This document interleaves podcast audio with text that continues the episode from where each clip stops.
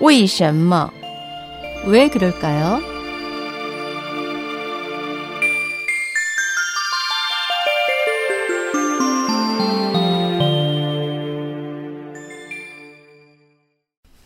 왜 그럴까요? 고대 긴급 서신을 닥털 문서라고 한 이유는 무엇일까요? 전쟁이나 재난이 발생했을 때에는 신속한 정보 전달이 특히 중요합니다.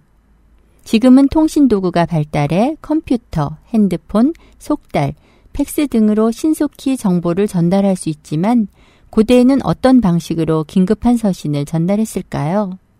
중국에서는 바로 닥털 문서를 이용했다고 전해집니다. 닥털 문서란 닥털 편지라고도 하며 봉투 위에 닥털을 장식해 긴급 문서라는 것을 알리는 방식으로서 용어의 기원은 지난 시대 우격으로 거슬러 올라갑니다. 여기서 격이란 경문 격서의 뜻으로 고대 관에서 사람을 징소하거나 성토할 때 사용하던 문서입니다. 당나라 때의 저명한 학자 사고는 한서주에서 격이란 목간으로 책을 만든 것으로 길이는 일척이촌이며 징소할 때 썼다. 급박한 일이 있으면 새의 깃털을 끼워 신속함을 표시했다. 라고 했습니다. 편지 위에 새의 깃털을 꽂아 신속한 전달이 필요한 문서임을 나타낸 것이지요. 또 사기 노간 전에는 다음과 같은 기록이 있습니다. 진이가 반란을 일으키니 한단 북쪽이 모두 그의 수중에 들어갔다. 내가 우격으로 천하의 병사들을 모집하노라. 여기서 우격이란 경문에 새의 깃털을 꽂아 나는 새처럼 신속히 하라는 뜻을 담고 있습니다.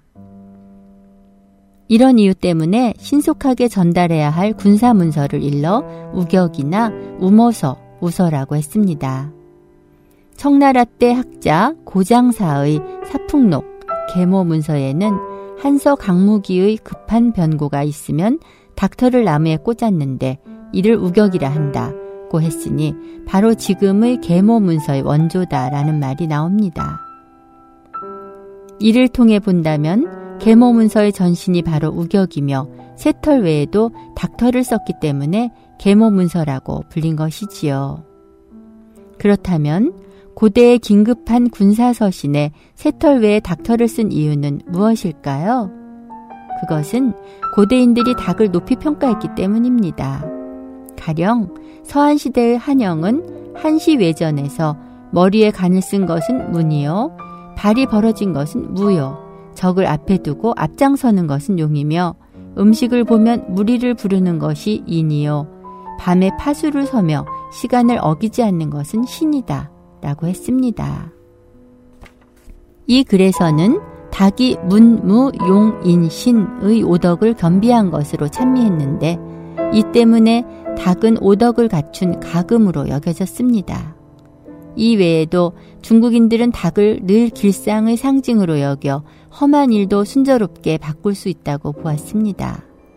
물론 더 실제적인 이유를 들자면 일반적으로 새의 깃털을 구하는 것보다는 닥터를 구하는 것이 더 쉬웠기 때문일 것입니다.